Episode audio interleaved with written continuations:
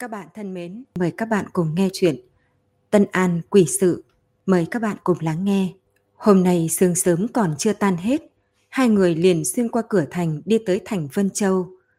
Một trong hai người là thiếu niên khoảng 15-16 tuổi, cả người gầy gò, tay chân dài, trên mặt cũng không có nhiều thịt, cằm nhọn giống như một con khỉ. Còn người kia thì ngồi trên lưng con lừa mà thiếu niên kia đang sắt.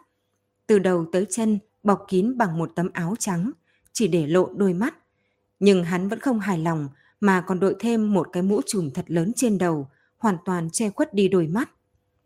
Hai người đi trên đường, tới trước một quán bán điểm tâm sáng thì dừng lại.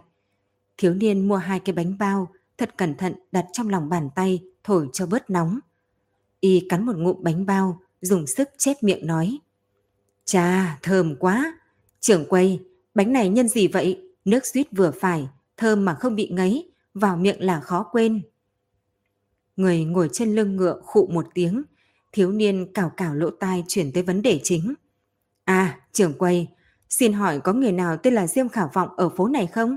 Chính là lão đầu nhi mất cả vợ lẫn con đấy. Trưởng quầy chỉ về phía trước nói, rẽ ba lần lại đi tiếp về bên phái trái là tới. Rồi hắn lẩm bẩm, kỳ quái thật, Gần đây sao nhiều người tìm lão thế nhỉ? Lại đều là người từ nơi khác chứ? Thiếu niên cùng người mặc bạch y, ngồi trên con lừa liếc mắt nhìn nhau một cái, rồi chậm rãi đi về phía trước. Hai người đi theo lời của trưởng quầy, rẽ ba lần, đi vào một con hẻm nhỏ. Thiếu niên đem con lừa buộc ở bên cạnh, duỗi tay đỡ người trên đó xuống, rồi cả hai cùng đi vào ngõ nhỏ, tới một cánh cửa cũ nát ở tận cùng bên trong. Là nơi này sao? Thiếu niên hỏi.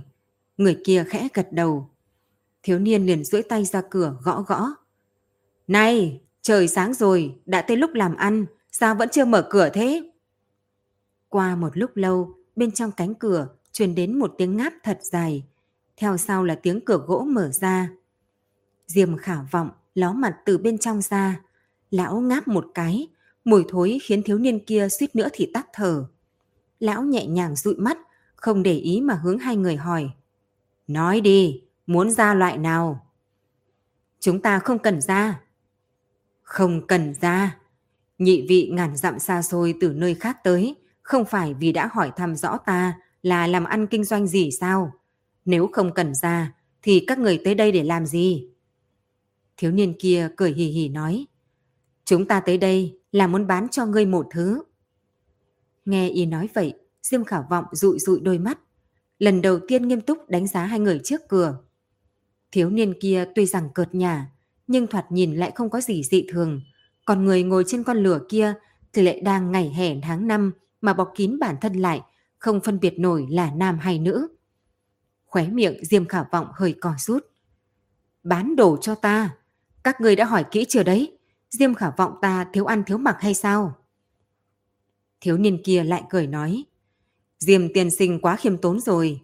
Tây tấn thạch sùng phú khả địch quốc, mà tiên sinh thì không kém hắn là bao. Con người Diêm khả vọng lé hẳn quang. Nếu đã biết như vậy, các người nghĩ trên đời này còn có thứ gì ta không mua được hay sao? Bởi vì chuyện này trên đời chỉ có một mình ta có thể làm được. Bạch y nhân kia lần đầu tiên mở miệng nói chuyện, giọng nói giống như bị bọc một tầng, dầu dĩ, phải cẩn thận lắm mới nghe được rõ. Diêm khả vọng cười hà hà hai tiếng. Có ngón nghề độc nhất thì đương nhiên có thể phát tài, giống như ta vậy. Chỉ là... Lão dựng lên một đầu ngón tay, hướng bạch y nhân kia lắc lắc. Ta không tin, ngươi có bản lĩnh đó. Nếu muốn lừa tiền tài thì các ngươi tìm lầm người rồi. Dứt lời, lão liền xoay người đóng cửa. Không có hồn phách, chỉ có một túi da thì có khác gì là con dối. Một câu nhàn nhạt, nhạt vang lên lại chọc đến trong lòng. Cánh tay đặt trên cửa của lão bất động, ánh mắt cũng có chút ảm đạm. Mỗi ngày, ngươi cùng cô ta nói chuyện phiếm, nấu cơm, mua trang sức quý báu để cô ta trang điểm. Thế nhưng nửa câu cô ta cũng không đáp lại ngươi. Những ngày lừa người dối mình như vậy, ngươi muốn trải qua bao lâu nữa? Chẳng lẽ ngươi chưa bao giờ nghĩ tới, có một ngày hồn cô ta trở về, cha con người sẽ tiếp tục nhân duyên đang giang dở hay sao? Hôn trở về. Diêm khả vọng chậm rãi quay đầu lại, phẫn nộ trong mắt bị thay thế bởi sự thương cảm. Kể cả có trở về thì có thể đi đâu. Thân thể đã không còn, chỉ còn lại một tấm da người, nó đã không còn chỗ để về nữa. Bạch y nhân cười khẽ một tiếng. Cho nên ta mới đến tìm ngươi. Diêm khả vọng, hiện tại chúng ta có thể vào trong phòng nói chuyện được không? Bên trong và bên ngoài viện hoàn toàn là hai cảnh khác nhau. Bên trong viện hoa lệ vô cùng, trên vách tường, trên sàn nhà đều dính đầy gia thú xa xỉ. Trong phòng bày đầy những của ngon vật lạ vơ vét được ở các nơi, có tranh thơ của Cố Khải, bức chướng khắc bằng hoa lê vô cùng quý giá. Trên mặt bàn dài có bày đầy đồ chơi, đồ đựng, chậu cây cành, gốm, sứ, đèn. Mọi thứ đều vô cùng tinh xảo, thế nhưng hoàn toàn không giống thứ mà một người thô tục như Diêm Khả Vọng sẽ thích. Lão nhàn nhạt, nhạt hướng một cái ghế dài ra hiệu, ý bảo hai người ngồi xuống. Mới vừa rồi ngươi nói chính mình có thể theo được hồn. Lời này là thật sao? Không tin ta. Ngươi muốn ta trả vạn lượng hoàng kim, lại nói ra lời như vậy. Ngươi bảo ta làm sao mà tin đây? Bạch y nhân đứng dậy, ở trong phòng chậm rãi đi một vòng, rồi đột nhiên bật cười hai tiếng. Ta hiện tại có thể chứng minh cho ngươi nhìn. Nói đoạn, hắn đi đến trước một cái ghế nhỏ đằng sau cái bàn, nhẹ tay dùng sức đẩy cửa. Ngươi làm gì vậy? Diêm khả vọng từ trên ghế đứng dậy, vội vàng đi qua chỗ hắn.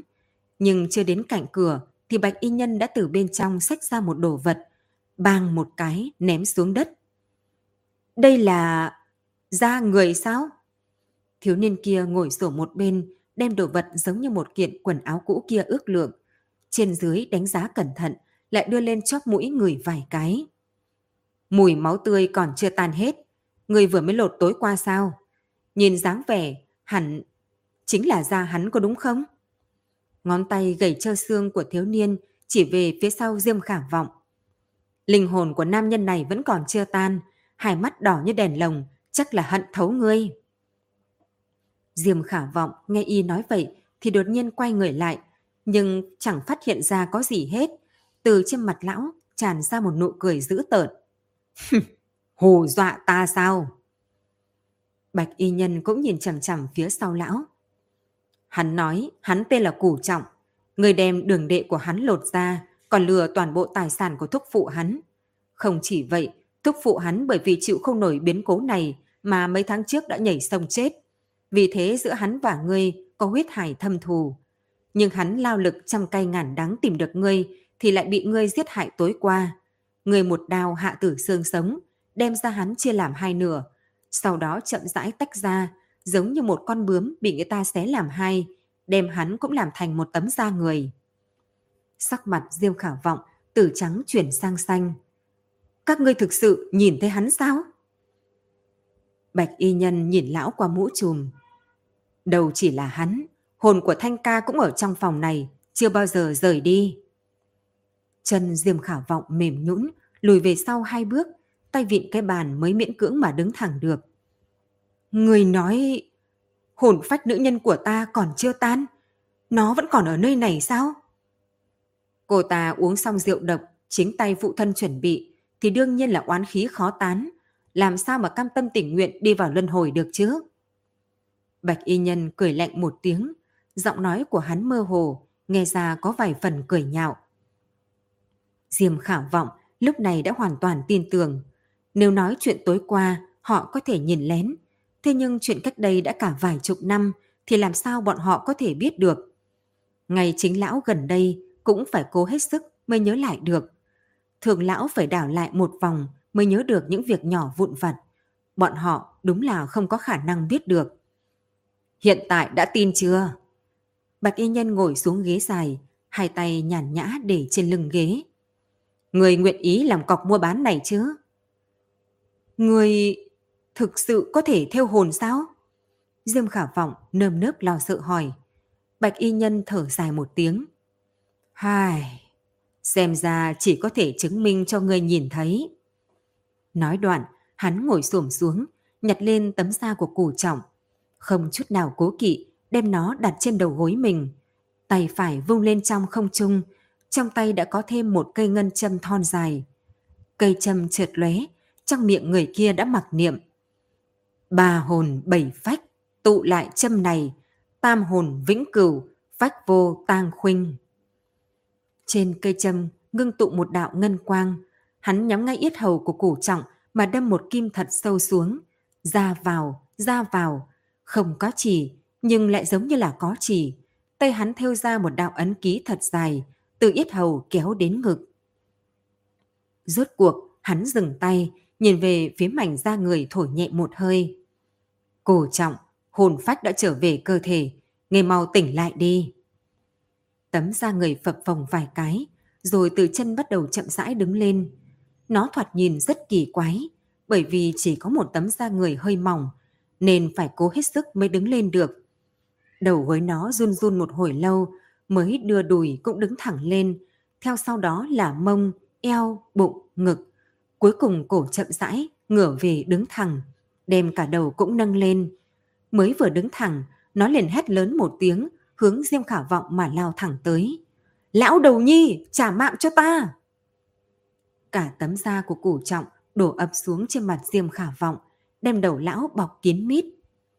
Diêm Khả Vọng bị hắn đánh tới trở tay không kịp, thân mình ngã ra sau, dùng hết sức muốn túm lấy tấm da người đó xuống. Thế nhưng củ trọng đem lão quấn tới gắt gao, giống như một con rắn liều chết vật lộn lấp kín miệng mũi của lão.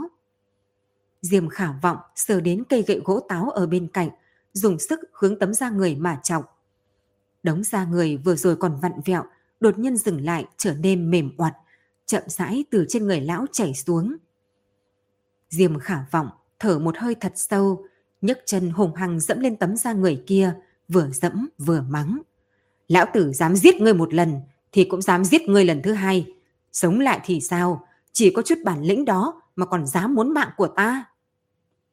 Nói tới đây, chân lão đột nhiên dừng giữa không trung, đầu trưởng hướng qua phía bạch y nhân, trên mặt đều là kinh ngạc. Người thiếu niên hướng lão cười nói, Thế nào, hiểu ra chưa? Cụ trọng thực sự đã sống lại lần nữa, động tác cũng linh hoạt như lúc sinh thời. So với con rối người làm thì giống hơn nhiều có đúng không? Diêm khảo vọng buông chân, thân mình mềm nhũn gục xuống trước mặt bạch y nhân. Thỉnh cao nhân vì tiểu nữ theo hồn, chớ nói là hoàng kim vạn lượng, mà kể cả muốn toàn bộ gia sản của ta cũng được. Cửa mật thất được mở ra từng lớp. Bạch y nhân cùng thiếu niên theo diêm khảo vọng đi vào, phát hiện đối diện cửa để một cái giường mềm. Bên trên là lăng la tơ lụa, hoa mỹ tinh xảo. Trên đó có một vị cô nương mới khoảng hơn 20 tuổi, mắt vượng dài, khóe miệng hơi nhếch lên, trên mặt mang theo một mạt ý cười. Cô ta mặc một thân áo dệt tiên hạc, trên đầu cắm một cây châm phỉ thúy, trông nhã nhặn, lộ ra quý phái. Bạch y nhân nhìn cô nương kia cẩn thận đánh giá một vòng. Thanh ca, cô chính là Thanh ca. Diêm khả vọng đi đến mép giường, ngồi dựa vào gần cô gái kia, đem tay cô ta kéo vào trong lòng, đặt bên miệng nhẹ thổi mấy hơi, rồi mới chậm rãi ngẩng đầu. Đúng là tiểu nữ, ta làm công việc này đã vài thập niên, lại chưa từng nghĩ đến có một ngày sẽ đem nữ nhi của mình chế thành một bộ da người, cũng là tác phẩm ta vừa lòng nhất. Ánh mắt của bạch y nhân giấu dưới đấu lạp trở nên càng sắc sảo hơn, trong miệng hắn lại thở dài. Từ đầu tới chân cô ta không hề có tỉ vết, người đã làm thế nào vậy? Diêm khả vọng tự phụ cười. Thành ca là nữ nhi của ta, ta sao có thể để con ta chịu nửa phần thương tổn chứ? Mặc dù nó đã chết, ta cũng không muốn nó phải bị mổ thi thể, vì vậy ta đã dùng thủy ngân. Thủy ngân? Thủy ngân rất nặng, chỉ cần ở trên đỉnh đầu đục một lỗ, đem thủy ngân rót vào thì lập tức da và cơ bắp sẽ bị kéo ra. Cứ thế không đến nửa canh giờ thì ta đã có một tấm da hoàn hảo. Đương nhiên, đây mới chỉ là phần đầu. Mấy năm sau, ta hàng ngày dùng long thiên hương khuân tấm da này lại tô vẽ hương liệu đắt nhất ở Tây Vực, khiến cho tấm da không bị hủ hoại. Vĩnh viễn duy trì bộ dáng vốn có lúc sinh thời. Cuối cùng, ta lại đem bông tơ tốt nhất bỏ vào bên trong từng chút một. Mỗi tấc vân da đều không thể làm sao, như thế mới tạo ra cơ thể không chút thiếu sót này của Thanh ca. Nói đoạn, lão si ngốc nhìn con rối ra người bên cạnh. thanh ca của ta thật đẹp, có đúng không? Đúng là rất đẹp, cho nên ta mới tốn bao nhiêu sức lực trèo đèo lội suối để tới tìm cô ta. Nói xong lời này, quần áo trên người bạch y nhân lập tức nứt ra, đem toàn bộ thân mình lộ ra ngoài. Từng tấm xương trắng thật lớn, tầng tầng vờn quanh, uốn lượn kích động. Giữa đám xương cốt là cơ bắp màu đen phiếm xanh, đem cả gian mật thất chiếu sáng. Còn chưa kịp suy nghĩ vì sao lại vậy, thì có một trận gió đã nghênh diện đánh tới Diêm Khả Vọng. Ngày sau đó, vô số bông vải từ miệng thanh ca trào ra, giống bông tuyết tung bay, nháy mắt đem tầm mắt lão chặn lại. Chờ đến khi mở mắt ra được, thì lão phát hiện người kia đã không thấy đâu nữa, còn thanh ca thì đang ngồi ngay ngắn trên giường, nhìn mình chằm chằm. Đột nhiên mi mắt cô nháy lên, trên mặt nổi lên một nụ cười sinh động. diềm khả vọng, liều mạng dụi dụi mắt. Thanh ca, là con sao? Vừa lên tiếng, lão đã thấy có chỗ nào đó không đúng, bởi vì Thanh ca vẫn còn đang nhìn lão cười, nhưng lại không hề có sự cảm động của cha con gặp lại nhau. Ngược lại có một sự trào phúng, giống như mưu kế đã đạt thành vậy. Thanh ca mở hai tay ra, đem toàn thân trên dưới đánh giá một phen, sau đó đứng lên hướng thiếu niên đứng phía sau Diêm Khả Vọng mà cao giọng nói. Hữu nhĩ, xem một thân da mới này của ta không tệ chứ. Diêm Khả Vọng hoàn toàn ngây ngẩn cả người. Giọng nói này lão đã nhận ra, chính là của tên bạch y nhân lúc nãy. Chẳng qua hiện tại được tấm da vây quanh nên giọng nói này đã trở nên thanh thúy hơn nhiều, chứ không còn mơ hồ không rõ như lúc trước. Quá kỳ diệu, không uổng công chúng ta phí công phu lớn như vậy. Da này mặc trên người ngươi thật vô cùng thích hợp. Thiếu niên ở phía sau vỗ tay trầm trồ khen ngợi. Đến giờ, Diêm khả vọng cuối cùng cũng tỉnh táo lại. Cả đời lão đi lừa người khác, không ngờ lại bị người ta lừa ở thời khắc quan trọng nhất. Dẫn sói vào nhà, tự mình đưa bọn họ tới bên cạnh Thanh ca, để họ đoạt lấy tấm da của cô. Lão hét lớn một tiếng, cầm lấy cây gậy gỗ táo bên người chọc vào người kia. Nhưng gậy vừa mới đến trước mặt Thanh ca thì đã dừng lại. Lão rốt cuộc cũng không thể xuống tay đả thương tác phẩm vĩ đại nhất của mình. Trước mắt sáng ngời, một cái khăn tay bay về phía lão. Đầu Diêm Khả Vọng tê dần, ngã thật mạnh trên đất mà ngất lịm. Chờ lão tỉnh lại thì đã chẳng còn thấy bóng dáng hai người kia đâu nữa. Vù trưởng quầy bị một trận tiếng lừa quen thuộc làm cho bừng tỉnh. Lão bỏ dậy, xoa đôi mắt nhập nhèm buồn ngủ nhìn ra ngoài. Người ngoài cửa đã đi xa, chỉ để lại một đám bụi mỏng. Nhưng trong đám bụi có hai bóng dáng khiến lão nhớ lại chuyện nửa tháng trước. Hôm đó có hai vị khách tới tiểu quán, họ không ăn cơm, cũng không ở lại, nhưng lại lấy ra 20 thỏi bạc để lão đem chuyện 40 năm trước kể lại từng chữ cho họ nghe. Vì sao các người muốn biết chuyện kia? Chuyện đã qua lâu như vậy, hơn nữa các người làm sao biết ta có liên hệ với chuyện đó chứ? Lão sờ vào đống bạc, trong lòng nghi ngờ lại càng cao hơn. Thành ca chết thế nào vậy? Người thiếu niên rất lừa mỉm cười, hoàn toàn lảng tránh câu hỏi của lão. Vô trưởng quầy thở dài. Nằm đó, ta tá túc ở Diêm Gia, không nghĩ tới thanh ca kia lại nảy sinh tình ý với ta. Lúc cảm thấy không thích hợp thì ta liền muốn đi. Nhưng cha con Diêm Thị hung ác cuồng ngạo, làm sao mà dễ dàng thả ta đi được chứ? Có một đêm, hai người cầm bầu rượu, nói là muốn cùng ta đối ẩm, vì tiễn ta một đoạn. Ta biết việc này nhất định là có trá, nên lặng lẽ cùng Thanh ca đổi ly rượu. Quả nhiên không uống vài chén, Thanh ca đã bị trúng độc mà chết. Ta thở diệp, diêm khả vọng nôn nóng cứu nữ nhi, liền cướp đường mà bỏ chạy. Lão mở to hai mắt nhìn, bên trong tất cả đều là hoảng sợ. Ta tránh ở trên một thân cây, nhìn thấy cả ngọn núi đều là da người. Thân thể chúng nó chỉ độn, ánh mắt cũng phiếm hung quang.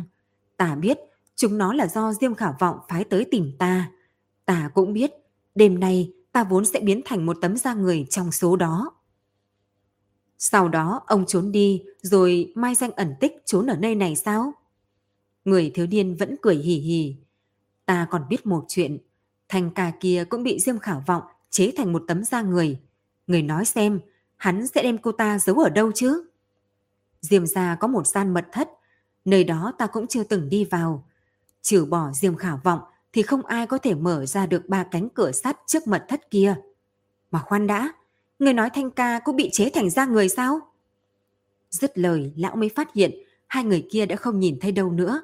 Đuổi theo xa cửa thì chỉ thấy một đám bụi mù giống hệt như hôm nay. Lão híp mắt, dùng sức mà nhìn về đằng trước. Không đúng, có cái gì đó hơi khác. Người ngồi trên con lừa không mang mũ trùm, thân hình tựa hồ cũng thay đổi. Đang nghĩ ngợi thì người đó chậm rãi quay đầu lại, hướng lão mà cười khúc khích. Vu trưởng quầy giật mình đứng tại chỗ, trong đầu xuất hiện hai chữ Thanh ca. Hàng ngàn hàng vạn đầu ngựa ngẩng cao cái cổ thô trắng, lông mau thật dài, đứng trong mưa phùn, giống như chuẩn bị ngẩng đầu hí vang khúc ca bi tráng. Nhưng chúng không thể phát ra tiếng hí vang, bởi vì đàn ngựa chiếm cứ mấy chục mẫu ruộng này chỉ là hàng mã. Từ đầu tới chân chúng đều lóe kim quang, trong bóng đêm đen nhánh, giống như chiến mã mang theo chiến giáp. Đột nhiên ánh lửa chợt lóe, đám hàng mã đằng trước bị lửa châm. Gió xuân lạnh lẽo rất nhanh đã thổi ngọn lửa khuếch tán, giống như một con hỏa long bay tới bay lui tuần tra. Rất nhanh, đống hàng mã đều đã bốc lửa, ánh lửa tận trời, thổi bùng lên từng trận khói đen. Mưa phùn căn bản không thể cản lại ngọn lửa cao mấy trượng. Ngược lại, mưa còn khiến khung cảnh nơi đây có thêm chút kỳ bí và bi ai. Không biết đốt trong bao lâu ánh lửa mới tắt, trên mặt đất trồng chết, cho tàn bay lên, đem không trung nhuộm đen hơn, giống như một tầng mực không thể nào hòa tan được. Ra ra, hình như, hình như có tiếng bước chân, sột soạt, sột soạt. Một đứa trẻ nhìn chằm chằm nơi xa nói, Thôi đi thôi, hàng mã đã thiêu xong rồi, đừng có quấy nhiễu thanh tịnh của bọn họ. Tích tích đi vào thư phòng, hướng Trình Mục Du đang cúi đầu đọc sách mà hành lễ. Đại nhân, mấy hôm nữa chính là thanh minh, sinh nhật của phu nhân cũng sắp tới. Tới lúc đó, đại nhân có về biện lương để bái tế không? Trình Mục Du ngẩng đầu. Cô đi chuẩn bị đi, chờ ta đem sự tình xử lý xong, sẽ mang Tấn Nhi trở về. Tích tích vừa định nói tiếp, nhưng đột nhiên nghĩ tới chuyện hai người về biện lương dịp nghỉ đông thì lại buột miệng hỏi.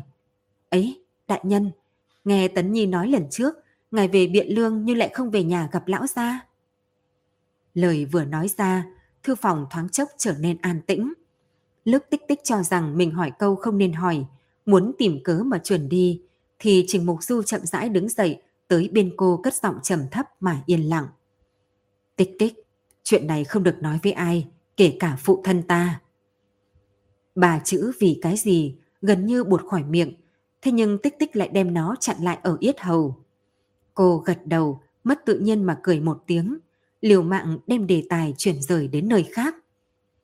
À, đại nhân, thuộc nhạ, thuộc hạ nhớ rõ khi còn nhỏ, mỗi khi tới lễ thanh minh thì nhà nhà đều đốt hàng mã, đốt cho người thân. Khi đó ngài còn chưa đưa thuộc hạ đi xem. Hồi đó ngài còn đưa thuộc hạ đi xem, ánh lửa khắp nơi, hàng mã một khi bị đốt thì rất nhanh đã biến thành cho tàn, thật sự giống như là sẽ bay lên trời vậy. Thế nhưng hiện tại thuộc hạ lại không thấy có mấy người đốt vàng mã trong tiết thanh minh nữa. Trình Mục Du chắp tay sau lưng, nhìn ngoài cửa sổ. Trước kia xác thực là có phong tục như vậy. Vào lễ thanh minh sẽ đốt ngựa vàng mã, đem tưởng niệm theo ngựa đó mà gửi cho người thân. Nhưng sau đó xảy ra một việc khiến cho tục lệ này đã đột ngột dừng lại. Tích tích nghe tới hứng thú, hoàn toàn đem sự tình vừa rồi vứt ra sau đầu. Cô khẽ nhăn lại lông mày, Chuyện gì mà có thể gây ra ảnh hưởng lớn như vậy chứ? Chết người, hơn nữa không phải một mà là cả một nhà. Có một hộ phú thương họ Hàn, hàng năm đều đốt hơn ngàn con ngựa vàng mã để tế tổ tiên. Thế nhưng vào ngày thanh minh 9 năm trước, sau khi tế điện hồi phủ thì cả nhà bị chết oang uổng. Bao gồm gia đình, tỷ nữ đều chết hết. Tổng cộng 278 mạng người, trong một đêm không còn ai. Nghe nói đêm đó, những người xung quanh thấy một đám hàng mã từ bên ngoài xuyên tường mà vào hàn trạch. Chúng nó phát ra kim quang, đem toàn bộ nhà cửa đều chiếu sáng trưng. Những người đó là chết thế nào vậy? Quan phủ vẫn chưa tìm được thi thể, thế nhưng nhà cửa nhuộm đầy máu tươi. Trước đường, Hậu viện, hoa viên, không chỗ nào là không có máu lây dính, cả tòa sân viện giống như là bị sơn đỏ. Ánh mắt Trình Mục Du dần trở nên thầm thúy. Nói đến cũng khéo, vụ án này chính là xảy ra ở Tân An. Mấy ngày trước đây ta ngẫu nhiên đi qua Hàn Trạch ở Tây Giao, phát hiện khu vườn kia chưa dỡ bỏ, nhưng đã hoang phế. Bên trong đổ nát thê lương, cỏ dại mọc thành cụm, cả viện toàn là cảnh tiêu điều. Cho nên từ đó về sau, mọi người không dám đốt hàng mã nữa có đúng không? Chuyện này lúc ấy nhão thực lớn, khi đó cô còn nhỏ, khả năng không có ấn tượng. Nhưng lúc đó trên phố lan truyền, hàng mã có thể mang theo thương nhớ của người sống, đồng thời cũng sẽ đem theo một ít đồ vật từ âm phủ tới dương thế. Bởi vì nó có thể xuyên qua hai giới âm dương nên mọi người đều cảm thấy người Hàn gia chính là bị thứ nó dẫn tới từ âm phủ giết hại. Vì thế từ đó phong tục này dần biến mất. Mấy năm nay càng ít người nhắc tới chuyện này. Lại quá mấy năm nữa thì phong tục này sợ là sẽ bị mọi người quên hết. Tích tích cúi đầu trầm tư trong chốc lát. Đại nhân, ngài cũng tin hàng mã có thể giết người sao? Trình Mục Du hơi nhíu mày. Mặc kệ ta có tin hay không thì việc này cũng không thể kiểm chứng. Sự tình đã qua rất lâu, mọi chứng cứ đều theo gió bay đi mất. Mà án của Hàn gia chỉ có thể treo ở đó. Một khi vụ án chưa được giải thì đồn đãi về nó sẽ vẫn còn đó. Đây cũng là chỗ ta thấy bi ai nhất. Thân là huyện lệnh Tân An, nhưng ta chỉ có thể để lời đồn nảy sinh, lại không thể cho người chết một cái công đạo. Một đám mây đen thổi qua, che khuất một nửa mặt trăng phía trên tê phượng lâu. Trong viện có mấy hắc ảnh đang mang khuôn phát thứ gì đó lên ba chiếc xe ngựa. Gió lạnh thổi tới, đồ vật trên xe bị thổi tới vang lên rầm rầm. Một gã sai vặt co rúm cổ lại, quay đầu hỏi tên đồng bạn vóc dáng cao to bên cạnh. Này, hiện tại có nhà ai còn làm cái này nữa đâu. Cô cô cũng chẳng kiêng kỵ gì cả. Hàng năm đều để chúng ta tới vùng hoang vu để thiêu nó. Đúng là quái đàn. Gã sai vặt vóc dáng cao to kia chừng mắt mà nhìn hắn một cái. Có cái gì phải sợ, không phải chỉ là hàng mã thôi sao, giấy thì có thể sống lại được chắc. Gã vừa nói, vừa nhìn hơn 10 cỗ hàng mã trên xe. Chỉ thấy chúng nó dính thành một đoàn, chừng đôi mắt tròn vẽ bằng mực tàu, sâu kín nhìn mình. Gã cũng không nhịn được mà dùng mình một cái. Thôi được rồi, đừng có lằng nhằng nữa, mau xuất phát đi. Đường núi khó đi, nếu lát nữa chậm giờ thì cô cô sẽ mắng chết chúng ta đấy. Đúng lúc này, Hoa cô vén rèm từ trong phòng đi ra, phía sau có Hoa Mama đi theo hầu hạ. Bà ta mặc một thân váy màu hồng cánh sen, bên ngoài áo khoác màu xanh đậm. So với trang phục ngày thường thì ôn hòa hơn rất nhiều. Trên gương mặt vẫn là biểu hiện nghiêm túc kiêu căng, nhưng bên môi lại nhiễm một chút buồn bã, sắc mặt cũng ảm đạm không ít so với bình thường. Hoa cô nhìn những thứ hàng mã trong xe, rồi đi đến xe ngựa, sức mảnh chui vào trong. Xe ngựa ra khỏi thành trong đêm tối, lại đi thêm tầm một canh giờ nữa mới tới được chân núi Lăng Vân. Đoàn người đi theo đường núi uốn lượn mà lên, mưa lúc này cũng bắt đầu rơi xuống. Mỗi khi đến mùa này thì mưa xuân luôn đến đúng thời điểm. Cho nên gã xe vặt trên xe lấy ra vải che mưa đã sớm chuẩn bị, bịt đống hàng mã kín mít. Đoàn người ở trên đường núi đi thêm mấy dặm mới đến một chỗ đất bằng phẳng. Hoa cô chống dù từ trên xe ngựa đi xuống, được Hoa Mama dìu đến một bên mộ phần bằng cẩm thạch trắng, trong miệng kêu một tiếng. Con ơi, nương tới thăm con đây. Nhóm gã xe vặt đem đống hàng mã từ trên xe xuống, đặt bên cạnh phần mộ. Vì sợ bị mưa thấm ướt, nên bọn họ mỗi người cầm một đầu tấm vải dù để che đống hàng mã đó lại. Hoa cô ngồi trước phần mộ khóc nửa ngày, thẳng đến khi sau khi người đều đã bị mưa thấm ướt thì mới chậm gì gì mà đứng dậy.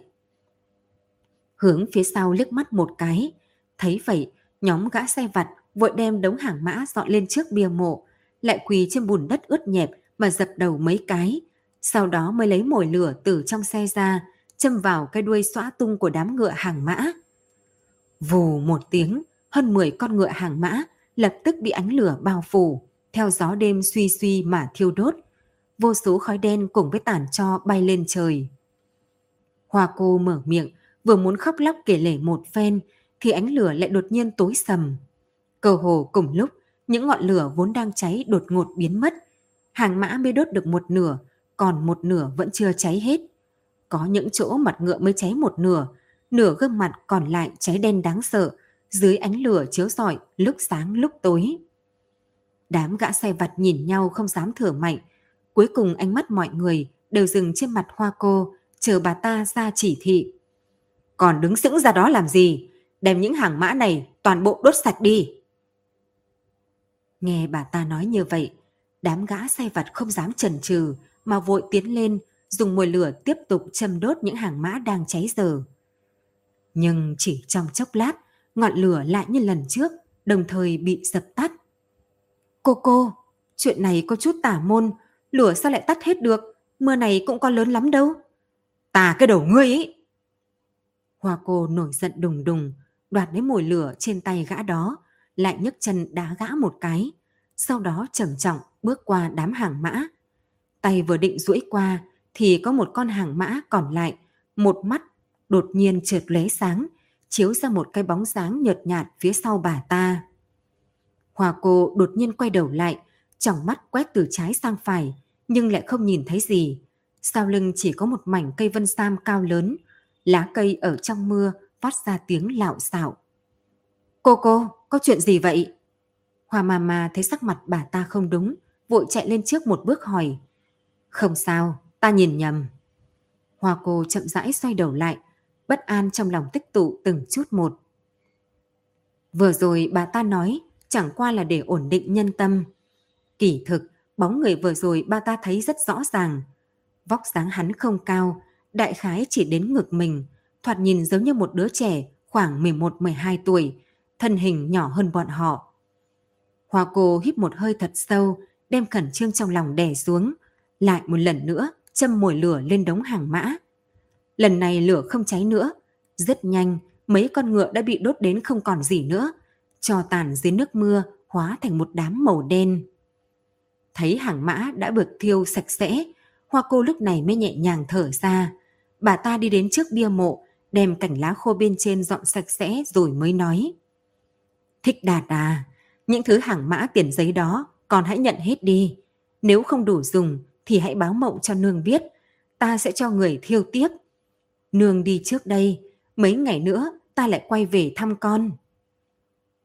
Nói đoạn, bà ta lưu luyến nhìn phần mộ một cái, rồi mới xoay người đi đến bên xe ngựa. Không còn đám hàng mã kia, xe ngựa lúc này rộng rãi hơn rất nhiều. Mấy gã sai vặt chen chúc trên phần thùng xe được căng vải che mưa. Đường núi gập gành lắc lư khiến họ mơ màng thiếp đi. Thế nhưng ông trời lại như muốn đối nghịch với bọn họ. Mưa càng lúc càng rơi càng mau. Hơn nữa gió núi lạnh thổi thấu xương khiến vài người bị lạnh ngủ không nổi. Chỉ có thể run lên bẩn bật, chen thành một đống, dựa vào hơi ấm của nhau mà chống đỡ. Ta hôm nay mới biết được cô cô còn có một đứa con trai. Chẳng lẽ lúc còn trẻ bà ta từng gả cho người khác sao? Ai biết được, nhưng dám cưới cô cô, người đó đúng là ăn gan hùm mật gấu. Nhưng đứa con này của Hoa cô, nghe nói lúc chết mới hơn có 20 tuổi thôi. À, may mà hắn đi sớm, chứ nếu không thành Tân An lại thêm một tên bá vương, ai mà chịu nổi. Sao lại thế? Mau nói cho mọi người cùng nghe đi. Nói nhỏ thôi, chứ để cô cô nghe thấy thì không xong đâu. Nghe nói vị công tử này kiêu ngạo ương ngạnh. Có một ngày, hắn cùng với một vị hồ bằng cầu hữu đánh đố. Ai có thể cưỡi ngựa chạy đến núi Lăng Vân trước thì sẽ chiếm được cô nương mới đến Tê Phượng Lâu. Nhưng ngày đó mưa cũng rơi giống như hôm nay. Đường núi trơn trượt, con ngựa kia bị trượt chân một cái, liền đem hắn hất xuống dưới đáy cốc. Nghe nói người lúc ấy còn chưa chết mà chỉ bị thương ở chân. Thế nhưng tên bằng hữu kia lại ở bên trên trêu đùa, nói hắn so với không được bằng mình nên mới cố ý mà bị ngã. Vị già này của chúng ta làm sao mà chịu được kích động như vậy?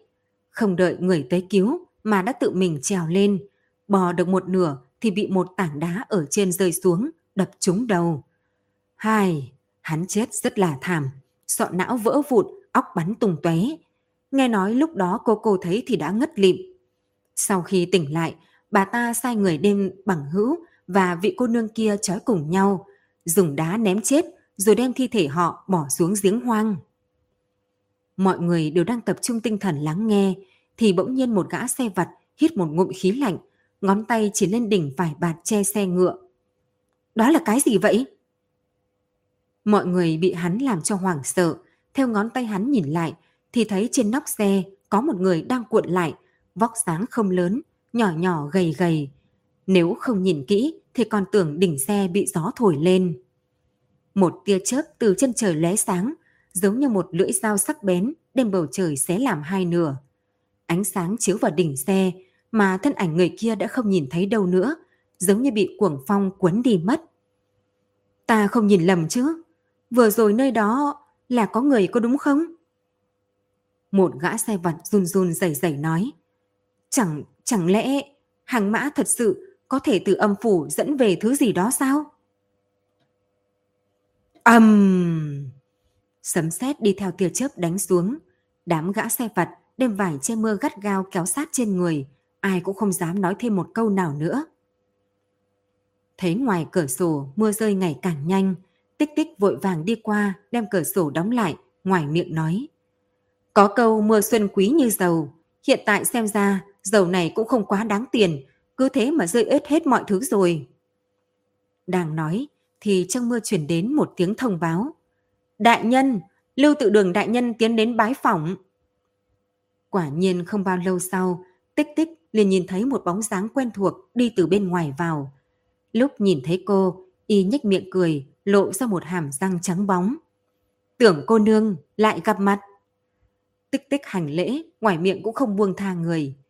Ta thấy Lưu Đại Nhân thật sự đem phủ Tân An trở thành nhà mẹ đẻ. Mấy ngày không tới thì trong lòng liền nhớ đến phát hoàng.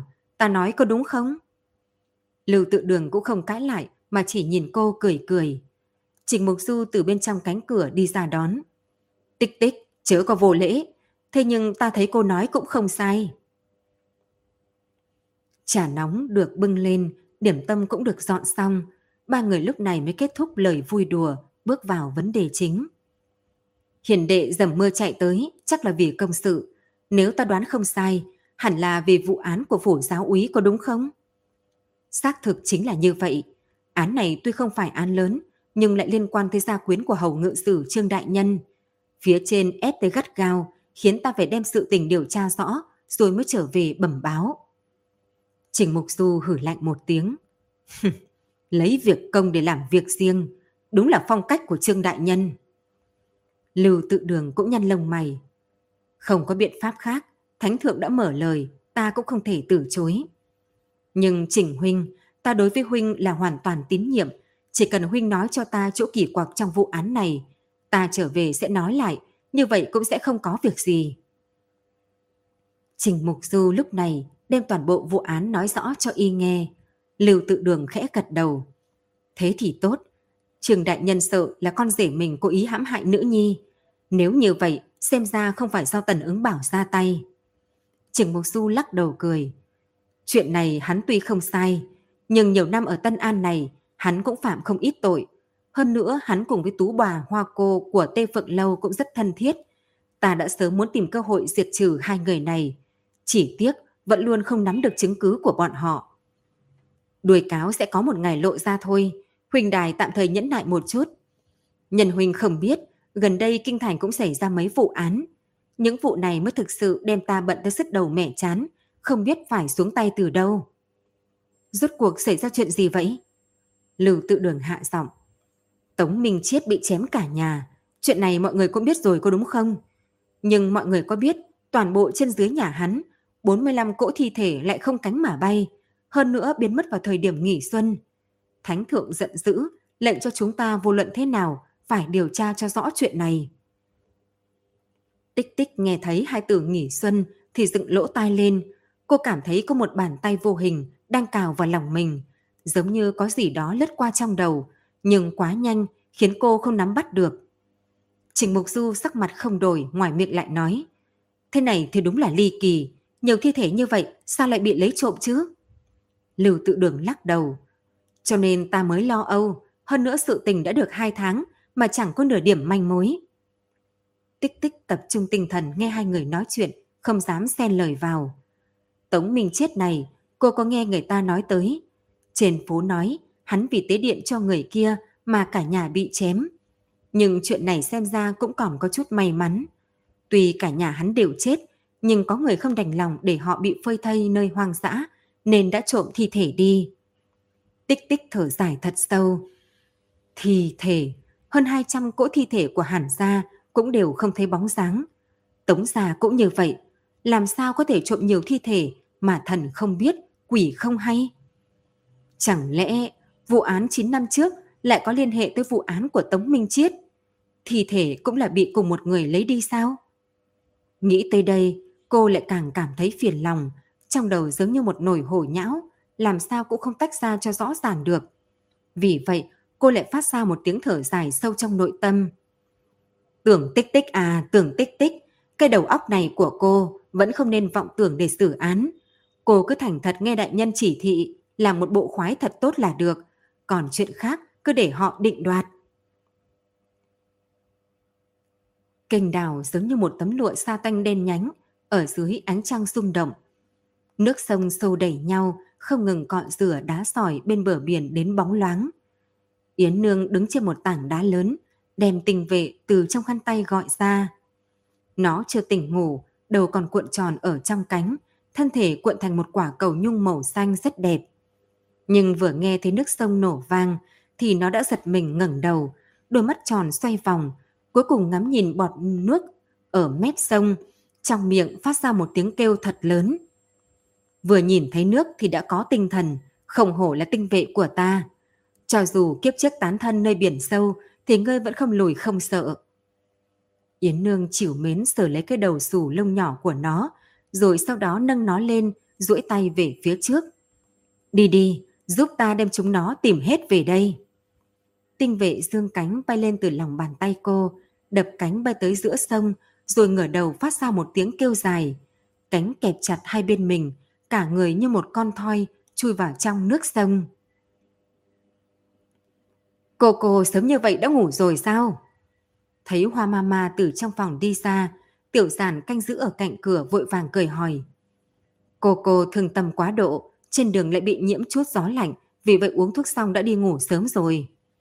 Hoa mama tiếp nhận cây dù hắn đưa tới, cùng hắn sóng vai đi vào trong viện.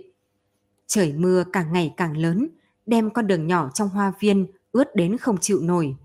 Hai người đành phải bước cẩn thận, từng bước đi về phía trước. Một đoạn đường không dài lắm, thế nhưng hết một chén trà nhỏ mà họ vẫn chưa đi hết. Mama, hiện tại căn bản không có ai đốt hàng mã nữa. Mọi người đều nói thứ đó tả môn. Vì sao cô cô vẫn cố chấp, năm nào cũng muốn chúng ta đốt thứ này chứ? Hoa Mama hắng giọng. Cô cô là ai chứ? Bà ấy vốn không tin mấy chuyện này. Năm đó, lúc thiếu gia còn sống, thích nhất là ngựa. Khi đó cô cô cho người đến khắp nơi thu mua ngựa tốt đem về cho thiếu gia. Chuồng ngựa của Tây Phượng Lâu tập trung ngựa tốt nhất của cả nước. Hiện tại thiếu gia đã chết, nhưng bà ấy vẫn muốn đốt mấy con ngựa cho nhi tử, để cậu ở âm phủ cũng có thể tùy ý rong ruổi, không bị ủy khuất. Tình cảm của cô cô đối với thiếu gia thật đúng là cảm động đất trời. Còn không phải sao? Hoa cô có mỗi một nhi tử. Năm đó nam nhân thối kia bỏ hai mẹ con bà ấy chạy mất. Hoa cô đã thề sẽ không để cho nhi tử vì không có phụ thân mà phải chịu ủy khuất. Không nghĩ tới, nuôi cậu lớn lên nhưng lại ngoài ý muốn. Một trận cuồng phong thổi thẳng tới, đem đám cỏ dại trên núi giả phía trước, thổi đến không đứng thẳng được. Cây dù trong tay hai người cũng không chịu được, bàng bàng hai tiếng liền gãy, vải dầu bị sốc về phía sau, bị gió thổi tới rầm rầm vang lên. Tiểu giản một tay nắm chặt thân dù, một tay che trước mặt. Gió này sao đột nhiên mạnh thế nhở? Mama, bà vịn vào ta, đừng có để bị gió thổi ngã. Hoa mama duỗi tay, túm chặt lấy cánh tay hắn. Lúc này gió lại ngừng, vải dù không có gió chống đỡ, thì hướng mặt đất rũ xuống, giống hai mảnh quần áo rách treo nơi cán dù vậy. Đúng lúc này, một trận thanh âm kỳ quái truyền vào tai hai người, từ xa tới gần, không quá rõ ràng, thế nhưng lại đập từng hồi trong lòng bọn họ. Mama, bà nghe thấy gì không? Tiểu giản vừa mới nói ra lời, thì trước mắt bỗng nhiên xuất hiện một đạo kim quang. Có thứ gì đó hướng qua mặt tường mà trượt một cái, chui vào khe núi giả phía trước, không nhìn thấy đâu nữa. Hòa mà mà hiển nhiên cũng thấy được, bởi vì bà ta đang không chớp mắt, nhìn chằm chằm sân động âm u trong núi giả, tay siết chặt tay của tiểu giàn. Một đạo kim quang từ cửa động vọt ra, hướng bọn họ phóng tới. Hai người tránh không kịp, lúc cho rằng sẽ bị thứ gì đó đụng phải, thì lại phát hiện thứ kia như mảnh vải vô hình, xuyên qua thân thể họ, hướng về phía trước mà lao nhanh. Hoa mà mà cùng tiểu giản, nghẹn họng quay đầu lại nhìn chân chối. Thấy thứ vừa rồi xuyên qua người mình lại là mấy con ngựa hàng mã. Trên người chúng kim quang lấp lánh, dán đầy giấy bạc dùng để hiến tế. Cái đuôi thôi giải lay lộng trong không khí. Chúng phát ra một tiếng hí vang, thân thể sau đó hóa thành vô số hạt bụi màu vàng kim, rơi rụng xuống đêm vắng như mưa. Đó là... cái gì vậy? Hoa mama từ đầu tới chân đã bị mưa xối ướt đẫm, nhưng bà ta lại bất chấp điều này, thân thể run rẩy ngày càng lớn, không biết vì bị dầm mưa ướt sũng hay là vì nguyên nhân gì khác. Hàng mã, hàng mã. Tiểu giản nhìn bà ta nói, mà mà, hàng mã từ âm phủ đã trở lại, liệu nó có đem thứ gì từ âm phủ tới đây không? Lời này hắn nói rất nhẹ, giống như sợ ai đó nghe thấy. Hòa mà mà nhìn khuôn mặt tiểu giản, trắng hơn tờ giấy, vừa định khuyên giải an ủi đôi câu, để hắn đừng có nói bừa, thì lại có một tiếng vang kỳ quái truyền tới. Thanh âm kia đến từ động trong núi giả. Kẽo, kẹt, răng rắc. Như có thứ gì đang đi lại trong động, dẫn nát cành lá khô ở bên trong. Là cái gì? Ở chỗ đó là cái gì vậy? Giọng tiểu giản đã có chút nghẹn ngào. Hắn liều mạng lôi kéo cánh tay hoa ma ma, đôi mắt gắt cao nhìn chằm chằm vào cửa động. Một đôi chân đầy bùn đất xuất hiện ở cửa động. Móng chân rất đen, trong kẽ móng chân cũng đầy bùn đất. Chỗ không có bùn đất che thì lại là một mảnh trắng xanh. Dưới sự hỗ trợ của bùn đen thì càng thêm chói mắt, khiến lòng người vừa lạnh vừa thấu xương. Hai người nhìn chằm chằm hai bàn chân này, thân mình cũng lạnh một nửa, máu toàn thân như đóng băng lại, khiến cái lạnh bên ngoài thấm vào. Bàn chân nhẹ động đậy tiến về phía trước, lộ ra một đôi cẳng chân không có huyết sắc, tinh tế, không có cơ bắp như thuộc về một đứa trẻ choai choai. Tiếng thét chói tai đã bỏ lên cổ tiểu giản, chỉ vận sức chờ phát động. Thế nhưng đúng lúc này, sau lưng lại dầm một tiếng. Cửa phòng hoa cô bị đẩy ra từ bên trong. Bà ta mặc trung y, đứng ở giữa hai cánh cửa, một tay chống lạnh, một tay chỉ vào trong viện mà chửi bậy. Đã chết mấy năm, xương cốt đã không còn, hiện tại lại còn dám tới quấy nhiễu ta. Bà cô sợ các ngươi chắc. Cút ngay, ta chửi 18 đời tổ tông nhà các ngươi, một đám cút hết cho ta. Hai người bị tiếng chửi của hoa cô khiến cho tinh thần phục hồi lại. Lúc quay đầu thì đã không nhìn thấy thứ kia đâu nữa. Họ lúc này mới cảm thấy chân đã sớm mềm nhũn. Vừa rồi chẳng qua có một tia sợ hãi chống đỡ. Hiện tại cả hai đều ngã ngồi trên mặt đất đầy sỏi đá, thở từng ngụm phì phò. Nghỉ ngơi một lúc sau, bọn họ mới chạy tới chỗ hoa cô, đem bà ta dìu về phòng. Cô cô, mới vừa rồi bà bị bóng đè sao? Hoa mama đem một chén trà nóng đưa tới, nhìn hoa cô cẩn thận hỏi. Hoa cô đem cái chén đập ở trên đĩa, trên mặt hiện lên biểu tình hung ác. Có vài kẻ đã chết nhiều năm, lại dám vào trong mộng của ta quấy nhiễu. Lúc còn sống đã bị ta giết chết, chẳng lẽ sau khi chết ta lại sợ bọn chúng chắc? Thấy bà ta nổi nóng, Hoa Mama cũng không dám đem chuyện vừa rồi ra nói. Bà ta lại tới đấm lưng cho Hoa cô, rồi nhẹ giọng hỏi. Cô cô mơ thấy gì vậy? Có thể là gì? Chính là hai đứa tiện nhân đã hại chết thích đạt.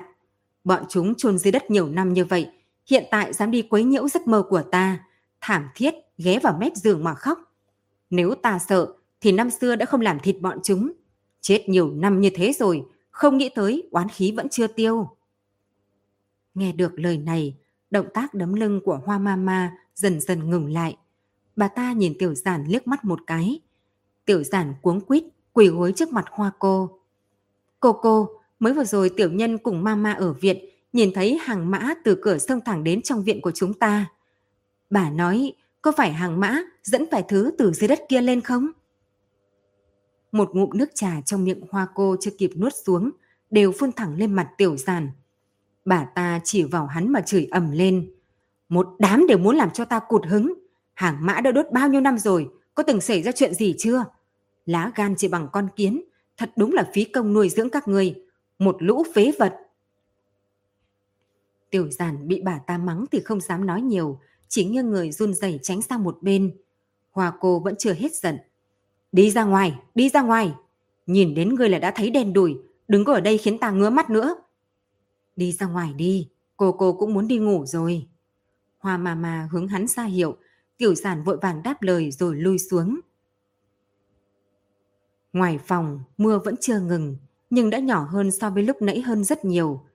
Tiểu giản nhìn toàn núi giả chìm trong mưa bụi phía trước, cảm thấy nó tựa như một con quái thú đang chờ vận sức. Trong lòng hắn đột nhiên sợ hãi, do dự một chút, rồi hướng sân phía nam mà chạy. Sân phía nam và lầu gác của Tây Phượng Lâu chỉ cách một bức tường. Oanh ca yến ngữ vẫn thường từ trên đó chuyển tới, khiến lòng người nhảy lên. Ngày thường, tiểu giản thường dùng cùng với mấy tên xoay vặt khác ở chỗ này nghe lén. Không thể tự mình nếm thử thì gãi gãi chút cũng tốt. Đặc biệt mấy tên thanh niên đang tuổi huyết khí phương cương, những tả âm này vừa lúc bổ huyết chỗ trống trong lòng bọn họ. Thế nhưng hôm nay những thanh âm này lại không thể chạm được vào lòng hắn. Nó mang đến cho tiểu giản một loại cảm giác khác. Đó chính là kiên định. Đúng vậy, nghe được tiếng tán tỉnh giữa nam nữ khiến hắn ít nhất có thể ngửi được một chút mùi vị nhân gian. Điều này chứng tỏ hắn không lẻ loi một mình, không phải cô độc hành tẩu trong thế giới hư không. Ít nhất còn có người bên cạnh hắn. Trên người của nàng sao lại thơm thế? Nàng bôi hương gì vậy? Để ta nhìn xem nào. Đáng ghét, ta đã làm gì đâu. Đứng nhiên đừng có nhúc nhích. Này, xiêm y ta bị ngài túm hỏng rồi đây này. Công tử, đừng có đè lên ta như thế. Đúng lúc này, bước chân của tiểu giản ngừng lại một chút. Ngay sau đó, càng đi càng nhanh. Bởi vì hắn nghe được, tuy rằng thanh âm trên đầu thật ồn ào, thế nhưng hắn vẫn nghe thấy có thứ gì đó đang lặng lẽ theo sau hắn, vẫn luôn đi theo thật lâu. Răng rắc, răng rắc. Tuy nó đã tận lực phóng nhẹ bước chân, nhưng vẫn không khỏi phát ra chút động tĩnh. Có điều hiện tại tiếng vang này giống như được phóng đại, bởi vì nó đã phát hiện tiểu giản bước nhanh hơn. Hắn cơ hồ hướng cửa viện mà phóng tới, cho nên thứ kia cũng hướng hắn mà bước nhanh hơn. Răng rắc, răng rắc. Cửa viện đã ở trước mặt, chỉ vài bước nữa là có thể sở tới then cửa. Tiểu giản vươn cánh tay, năm ngón tay duỗi tới thẳng tắp. Nhưng đầu ngón tay sắp chạm vào then cửa, thì hắn lại cảm thấy ánh trăng vẫn trao bên, bị một cái bóng che mất. Đôi mắt hắn không tự giác mà nhìn lên trên, thấy được một gương mặt giấu trong bóng tối. Ánh trăng lúc này hơi nghiêng nghiêng, chiếu sáng một bên khuôn mặt đó.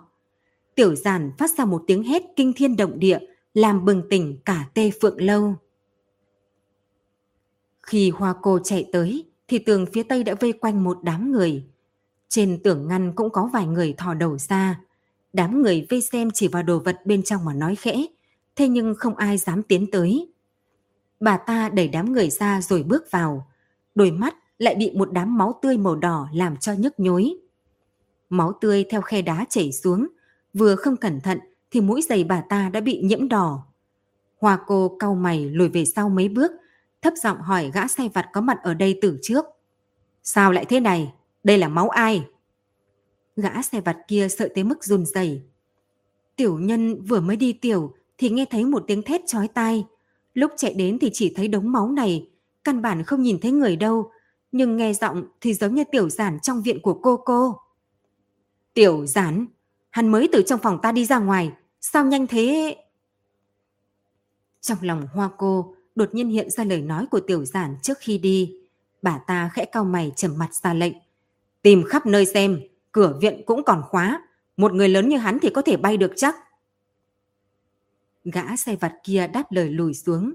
Hoa cô nhìn khắp nơi, phóng to giọng nói.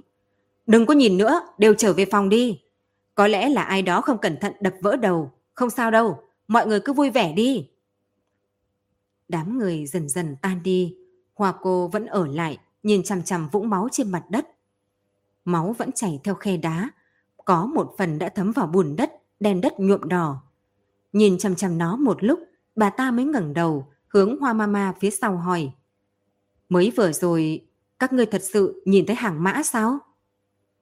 Hoa Mama sớm đã bị dọa tới mất hồn mất vía. Nghe bà ta hỏi như vậy thì vội vàng quỷ xuống. Cô cô, vô cùng chính xác. Nếu chỉ có một người thì không nói. Nhưng cả nô tỳ và tiểu giản đều thấy được hàng mã vọt từ trong phủ. Trừ cái đó ra, còn, còn... Còn cái gì? Còn có một người. Bộ dáng thế nào? Vóc dáng không lớn, giống như một đứa trẻ choai choai. Thế nhưng nô tỳ chỉ nhìn thấy chân hắn, những nơi khác thì lại không thấy được rõ ràng. Thân ảnh bà ta nhìn thấy trên núi Lăng Vân đêm nay cũng là một đứa trẻ choai choai. Hoa cô khẽ giật mình, mười ngón tay nắm chặt tạo thành hai đường quyền. Bà ta nhìn hoa ma ma. Chuyện đêm nay tuyệt đối không được truyền ra ngoài, dặn dò mọi người một lần đi. Hoa ma ma đáp lời rồi lùi xuống. Hoa cô lại nhìn chằm chằm vũng máu kia trong chốc lát. Bỗng nhiên một trận choáng váng đầu úp đến. Bà ta đỡ một gốc cây thanh đàn bên cạnh để ngồi xuống.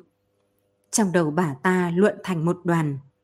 Sân tường cao, hoa đằng bò đầy, lá xanh xum xuê, khiến những đóa hoa càng thêm xinh đẹp nổi bật, khiến cả mặt tường nhìn như một mảnh tơ lụa mỹ lệ.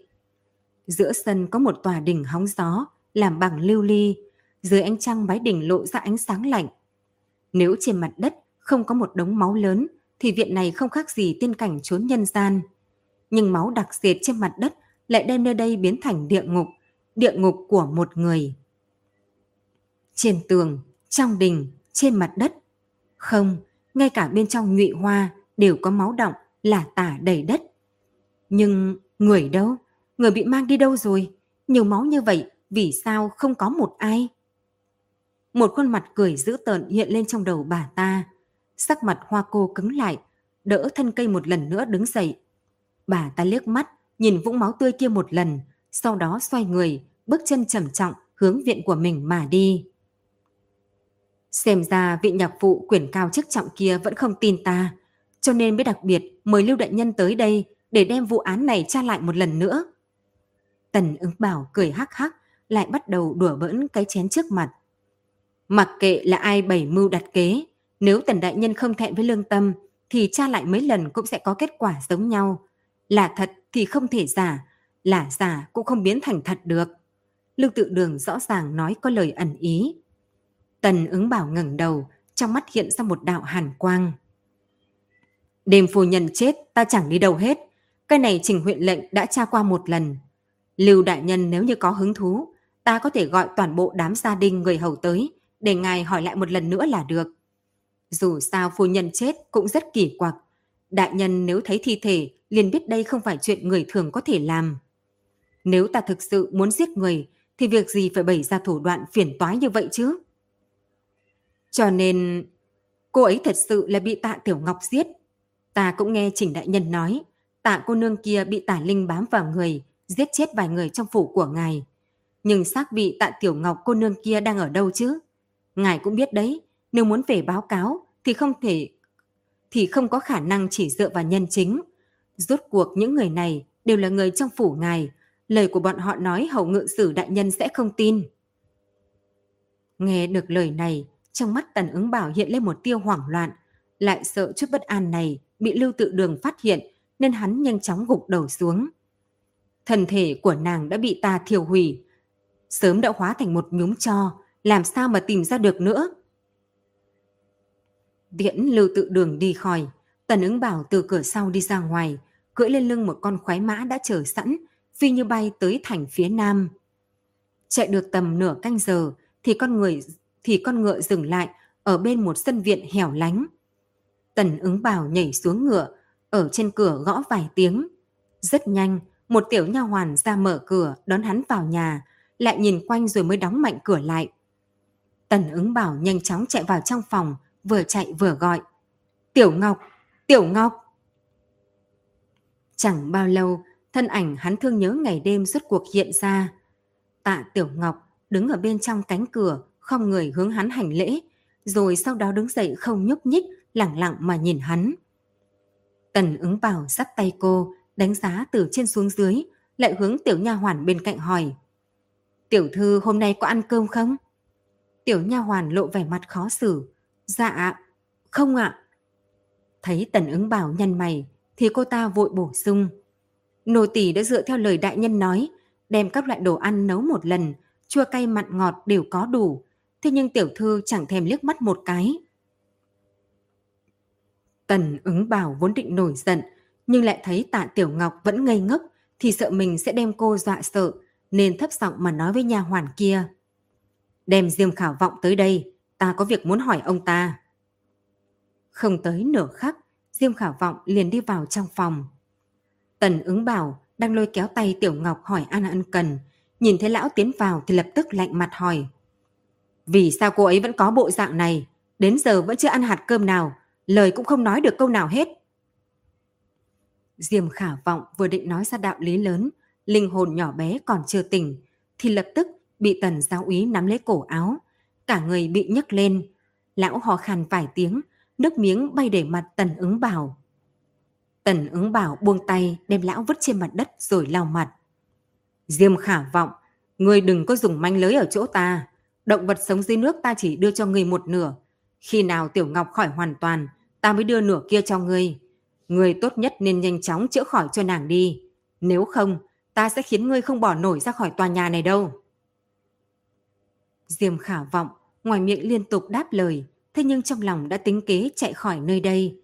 Kể từ đây, thân thể lão vô dụng thì cũng tốt hơn là bị tần giáo ý đánh chết ở chỗ này. Đúng lúc này, ngoài cửa đột nhiên có gã xe vặt tới bẩm báo.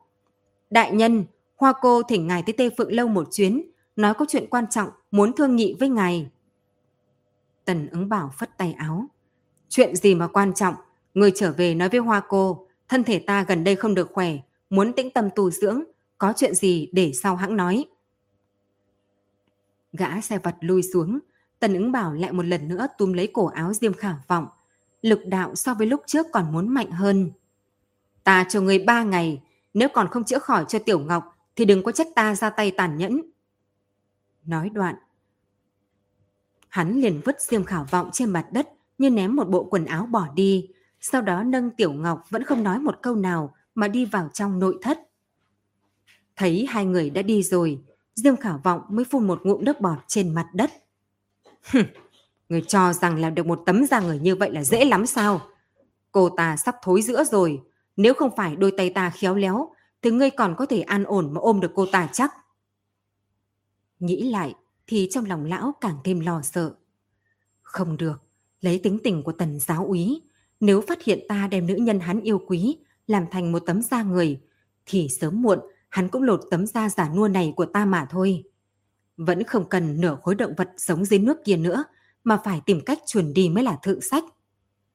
Nghĩ vậy, Diêm Khả Vọng liền hạ quyết tâm, chờ cơ thể khỏe hơn một chút, lão sẽ lập tức trốn khỏi nơi đây. Ngoài cửa, Lưu Tự Đường cưỡi ngựa đứng ở nơi xa đánh giá căn nhà hẻo lánh, nghi ngờ trong lòng ngày càng nhiều. Vừa rồi lúc nhắc tới tạ Tiểu Ngọc, sắc mặt tần ứng bảo đã đại biến, mà mình vừa đi thì hắn đã sốt ruột hoảng hốt đuổi tới nơi đây, cho đến giờ vẫn chưa đi ra. Chẳng lẽ hắn đang giấu người nào đó hay sao?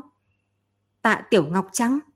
Không có khả năng, cô ta đã chết, rất nhiều người đều nhìn thấy xác chết của cô ta. Chẳng lẽ là thi thể của tạ Tiểu Ngọc? Hắn lại phủ định ý nghĩ của mình. Hiện tại thời tiết tuy không quá nóng, thế nhưng cô ta đã chết lâu như vậy, thi thể đã sớm hủ bại. Giấu đi thì nói dễ hơn làm. Hơn nữa, Tần ứng bảo dù có si tình ra sao, thì cũng không đến nỗi ôm một cái xác hủ bại để cùng sống chứ. Một đám ý niệm lướt qua trong đầu, nhưng cũng không có cái nào có thể giải thích được nghi hoặc của hắn. Hiện tại, hắn cũng không thể xông vào, trừ cùng tần ứng bảo rằng co một phen thì cũng không thể rút dây động rừng được. Nghĩ đoạn, Lưu Tự Đường quay đầu hướng phủ Tân An đi đến, chuẩn bị cùng Trình Mục Du thương lượng bước kế tiếp. Còn ngựa ở trên đường núi từ từ đi tới, vừa đi vừa nghỉ, vó ngựa hất lên một đám bụi nhỏ, đem con đường núi vốn tràn ngập sương mù, trở nên càng mông lung. Ánh trăng từ đám mây dày nặng hiện la, bỗng dưng chiếu sáng thân ảnh đang ngồi trên ngựa. Y không cao, dáng người hơi béo, đằng sau cổ có một nốt ruồi màu đen, thân thể theo lưng ngựa sắc nảy mà lay động. Thích đạt. Trong lòng hoa cô giống như bị một tảng đá đập vào. Thích đạt, con của ta, cuối cùng con cũng trở lại. Bà ta tập tĩnh chạy đuổi theo con ngựa, trong lòng vừa bàng hoàng lại vui mừng. Đã vô số lần bà ta gặp lại Thích Đạt ở trong mơ, vì thế lần này bà ta sợ đây lại là một hồi mộng mị, tỉnh dậy sẽ biến mất. Nhiều năm như vậy, bà ta vẫn chưa thích ứng được với cảm giác mất đi lại có được này. Thực ra tuyệt vọng không đáng sợ, điều đáng sợ chính là lần lượt dấy lên hy vọng, thế nhưng lần lượt lại bị dập tắt. Hoa cô không dám động mà chỉ đứng tại chỗ, hai mắt đẫm lệ nhìn lưng ngựa. Lộc cộc hai tiếng, con ngựa cuối cùng cũng nghỉ chân không bước nữa. Người trên lưng ngựa cũng quay đầu lại. Không sai, là y. Y vẫn không thay đổi, gương mặt kia thật giống như một khuôn mẫu với bà ta. Bửa bãi, oai hùng bừng bừng. Hoa cô vọt tới phía trước con ngựa, tay bắt lấy bàn tay đang cầm cương ngựa của nhi tử. Thích đạt, con, con về thăm nương sao? Con không thể quay về. Nương, con không thể quay về. Thích đạt khóc, trên khuôn mặt có hai dòng lệ chảy xuống. Lòng hoa cô giống như bị hai hàng nước mắt kia nghiền nát.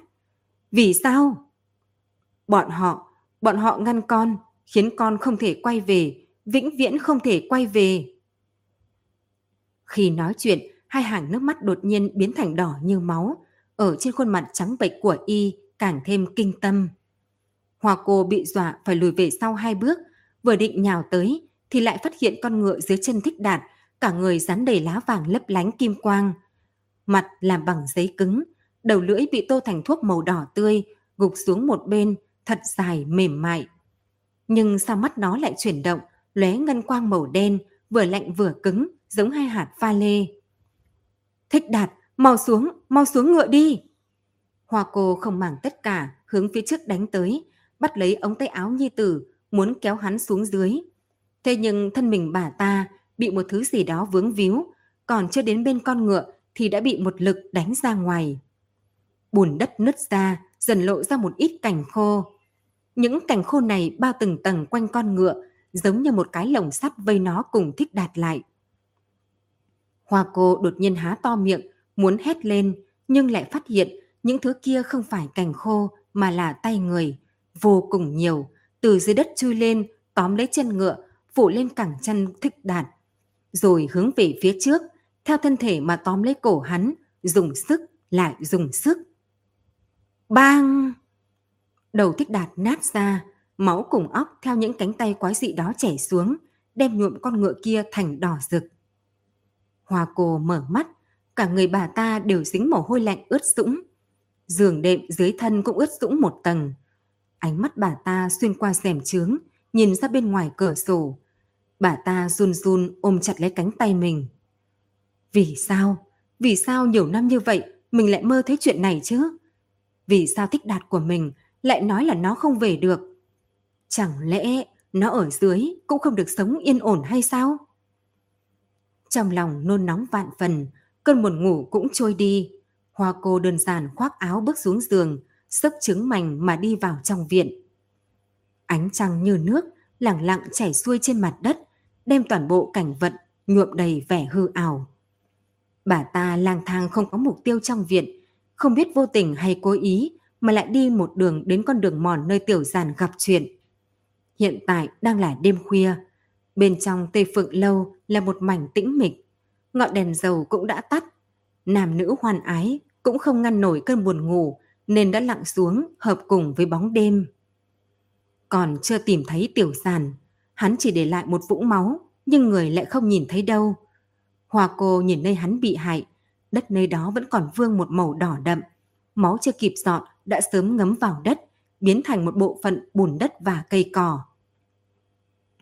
Hắn có thể đi đâu chứ? Một người lớn như vậy, chỉ trong nháy mắt đã không thấy tâm hơi, trừ khi gặp quỷ, nếu không chẳng có cách giải thích nào tốt hơn. Răng rắc, răng rắc. Hành lang trên đỉnh đầu truyền đến một trận tiếng bước chân nhỏ. Hoa cô đột nhiên ngẩng đầu, thấy một bóng dáng âm trầm lóe qua cửa sổ. Hoa cô dù sao cũng là người đã trải qua sóng gió, tính tình lạnh mạnh mẽ. Bà ta không hề nghĩ ngợi, liền dùng chìa khóa mang theo bên người đi vào tê phượng lâu. Trong đêm khuya, tê phượng lâu hoàn toàn có một quang cảnh khác. Bên trong tất cả đều yên tĩnh, chỉ có ở chỗ cầu thang mấy điểm hai cây nến nhỏ, miễn cưỡng dắt lên một tầng vàng nhạt lên phòng ốc hoa lệ. Hoa cô khom người, đem giá cắm nến cầm trong tay, một tay cầm váy, chậm rãi đi lên lầu hai. Mới vừa đi đến chỗ ngoặt cầu thang thì dưới chân bà ta trượt một cái, phải vội duỗi tay nắm lấy tay vịt mới không bị ngã. Hoa cô thở hổn hển, nhìn xuống dưới chân thì phát hiện chỗ đó có một vệt nước kinh tế, từ lầu một mà đi lên rồi biến mất ở lối vào lầu hai. Đám nghề này làm ăn thế nào thế không biết, tại sao lại đọng nước mà không lau sạch sẽ? Ngày mai nhất định phải đem bọn chúng ra đánh một trận để khiến chúng đi vào quy củ mới được. Trong lòng bà ta thầm mắng vài câu, vừa định nhấc chân lên lầu, thì đúng lúc này gió nhẹ vừa động, thổi qua sợi tóc trên thái dương, đem ánh nến trong tay bà ta thổi tắt. Đột ngột rơi vào bóng tối, mắt hoa cô nhất thời không kịp thích ứng. Bà ta đột nhiên như rơi vào một vũng bùn lầy, không thể nhìn rõ thứ gì đằng trước. Đằng trước mặt là một mảnh hắc ám, bóng tối dày đặc, ánh trăng căn bản không thể nào tiến vào, giống như một đôi mắt bị che lại, không thể nào tránh thoát được. Hoa cô cảm thấy sau lưng có thứ gì đó lướt qua, tuy không chạm vào người bà ta, nhưng lại khiến bà ta cảm nhận được theo bản năng. Lồng tơ trên cánh tay dựng thẳng, mỗi lỗ chân lông đều nở to. Bà ta đột nhiên quay đầu lại thì thấy một bóng trắng xuất hiện trước mặt. Cái bóng kia càng lúc càng nhỏ, tựa hồ đang đi lên lầu, rồi nó rẽ vào hành lang lầu 2. Đôi mắt bà ta rốt cuộc thích ứng với bóng tối. Hoa cô đứng trên thang lầu, nhất thời không biết có nên đuổi theo không. Lý trí nói với bà ta, việc này không thích hợp. Thế nhưng trong lòng lại có một đôi tay không ngừng vẫy, dẫn bà ta lên lầu. Rốt cuộc, lý trí không thắng nổi. Hoa cô nương theo ánh trăng từ cửa sổ tiến vào, chậm rãi đi lên lầu 2. Lúc đi vào hành lang, bà ta đứng yên, ánh mắt hướng bên trong thăm dò. Hai bên sườn hành lang cũng có nến, thế nhưng ánh nến mỏng manh, khó lòng chiếu sáng mấy nơi xa. Trong ánh nến lay động, hoa cô càng cảm thấy trong bóng tối đang cất giấu thứ gì đó. Bà ta rút từ trong tay áo một cây dao nhỏ, ngón tay nhấn vào viên đá quý khảm trên đó. Lưỡi dao lập tức bắn ra, tỏa ra hàn quang. Đây là thói quen bà ta đã giữ nhiều năm, dù đi ngủ cũng giấu chủy thủ bên người. Mưa mưa gió gió vài thập niên, lưỡi dao này không biết đã dính máu biết bao nhiêu người.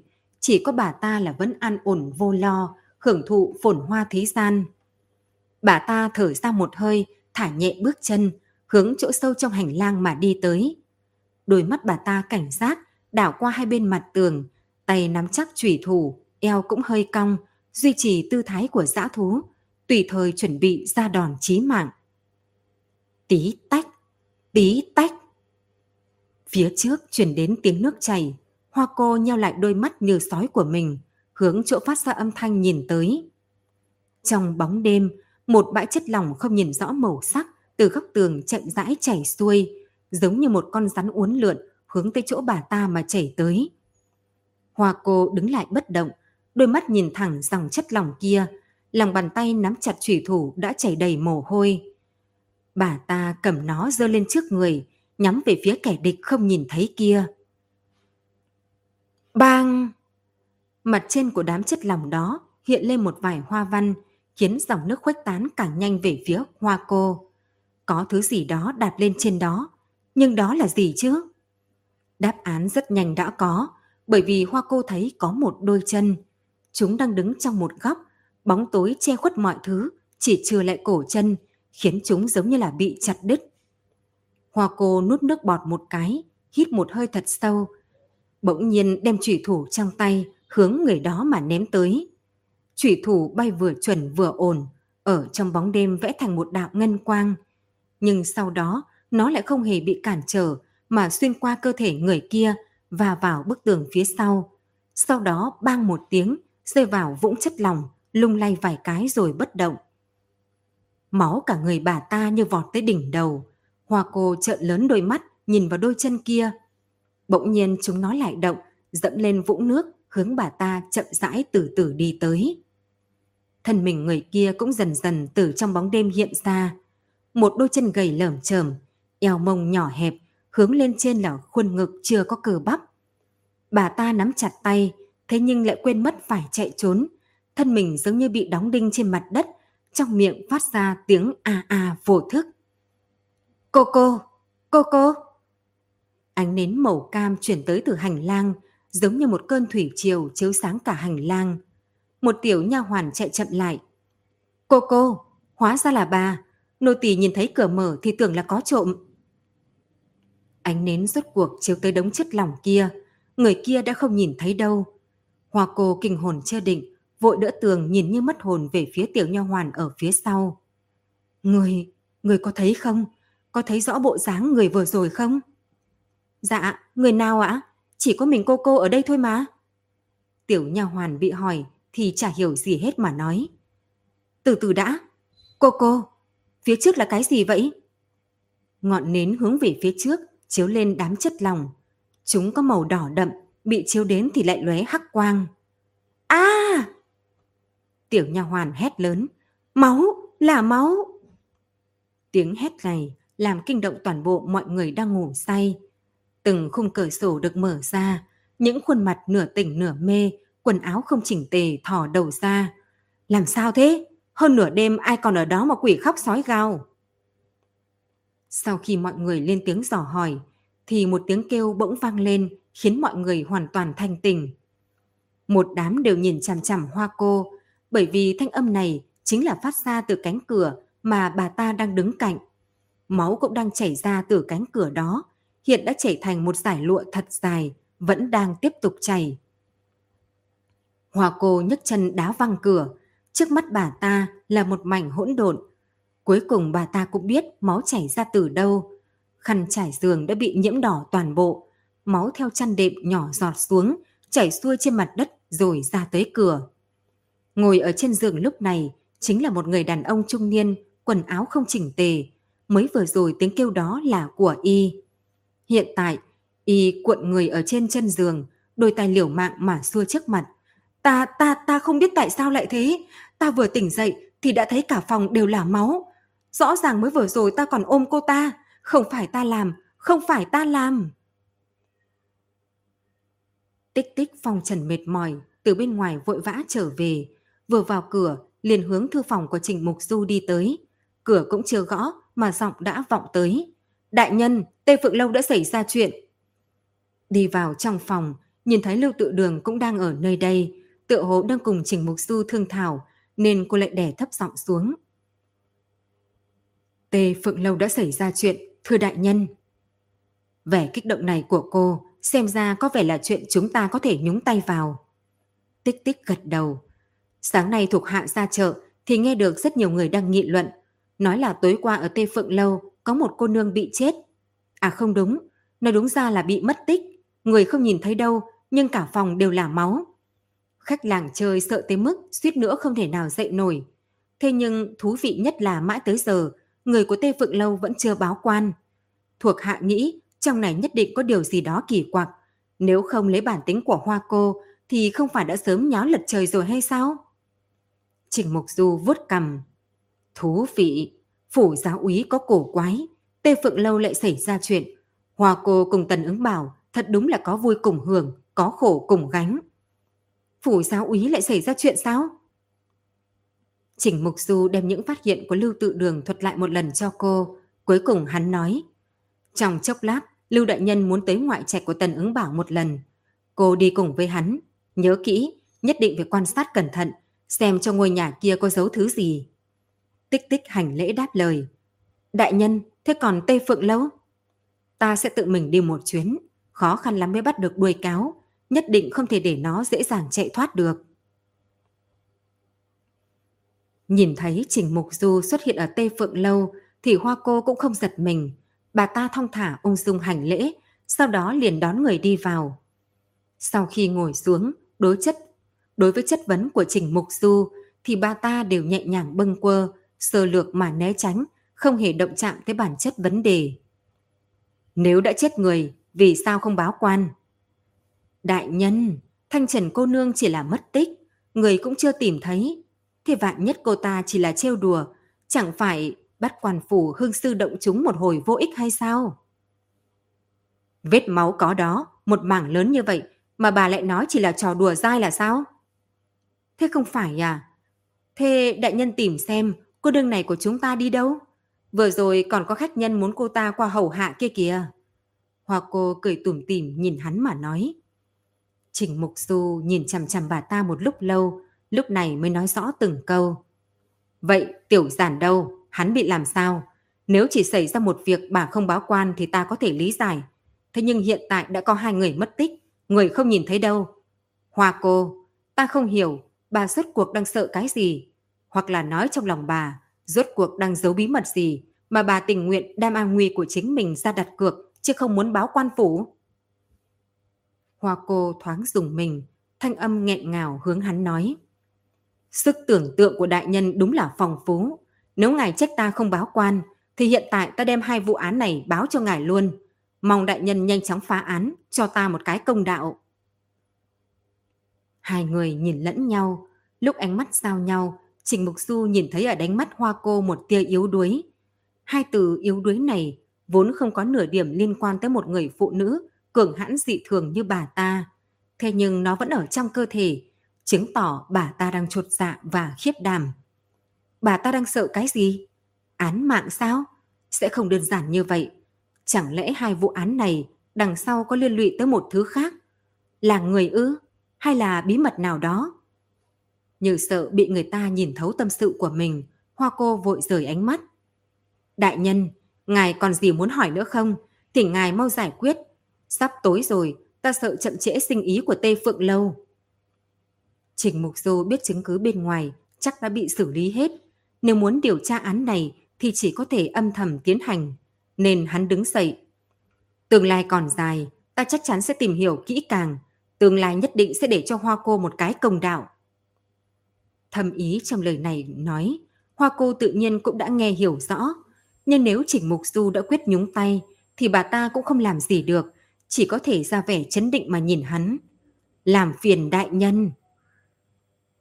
Vừa muốn đưa hắn ra cửa, thì một gã xe mặt hoang mang rối loạn từ bên ngoài chạy ảo vào.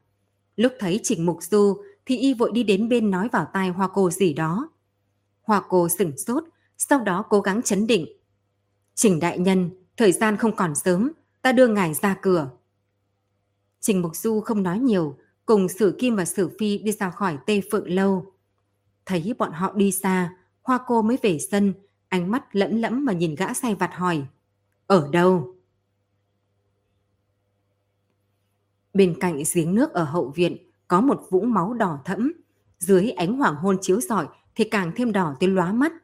Máu tựa hồ chảy ra từ trong giếng, theo mép giếng mà tí tách chảy xuống, đem hoa cỏ xung quanh đều nhiễm đỏ. Là ai? Hoa cô nghe được giọng chính mình run lên một chút. Nhiều năm như vậy, trừ lúc thích đạt chết, bà ta chưa từng hoảng loạn như vậy. Mấy gã xe vặt vây quanh miệng giếng, thăm dò nhìn vào bên trong. Cô cô, không thấy được người nào, nhưng nước giếng đều đỏ, có phải người đã chìm xuống không? Tát hết nước ra, tìm cho ra người thì thôi. Từng thùng nước được kéo lên, lại đổ sang bên cạnh. Sáu bảy thùng được kéo lên, thì cái giếng vốn cạn nửa đã nhanh nhìn thấy đáy. Cô cô, dưới đó không có ai cả. Nghe được lời này, trong lòng hoa cô trầm xuống nhấp miệng. Hai đạo hoa văn như lưỡi dao hung ác quanh miệng càng thêm sâu. Vì sao lại không có ai? Sao chỉ trong chốc lát mà người đã không nhìn thấy đâu? Bà ta ngẩng đầu, đem hoa mama gọi tới đây. Một gã xe vặt nghe lệnh đi xuống, lát sau lại hoảng loạn chạy tới, trong tay cầm lấy một chiếc giày thêu. Cô cô, hoa mama không ở trong phòng. Nô tài ở hoa viên phát hiện có một chiếc giày của bà ta. Hắn nuốt nước miếng. Máu này có thể là của hoa mama không? Hoa cô trầm mặc, bà ta nhìn chằm chằm miệng giếng, trong lòng có muôn vàn suy nghĩ, dù không biết phải bắt đầu từ đâu. Thấy bà ta không nói lời nào, gã xe vặt kia lại tiến về phía trước, trong lời nói có chút nức nở.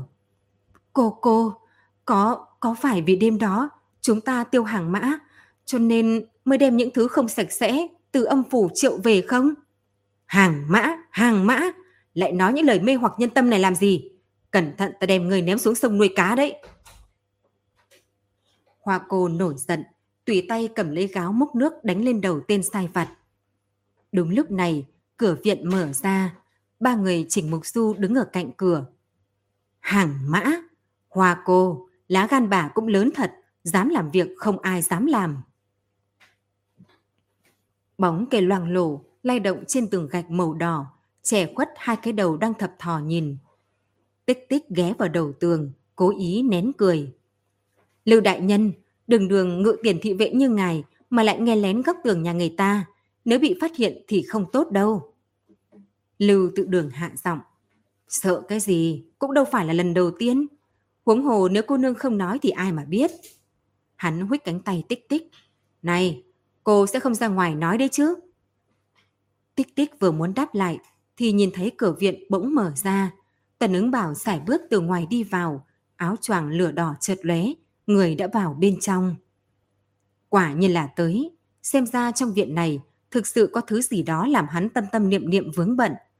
Tích tích im lặng nói.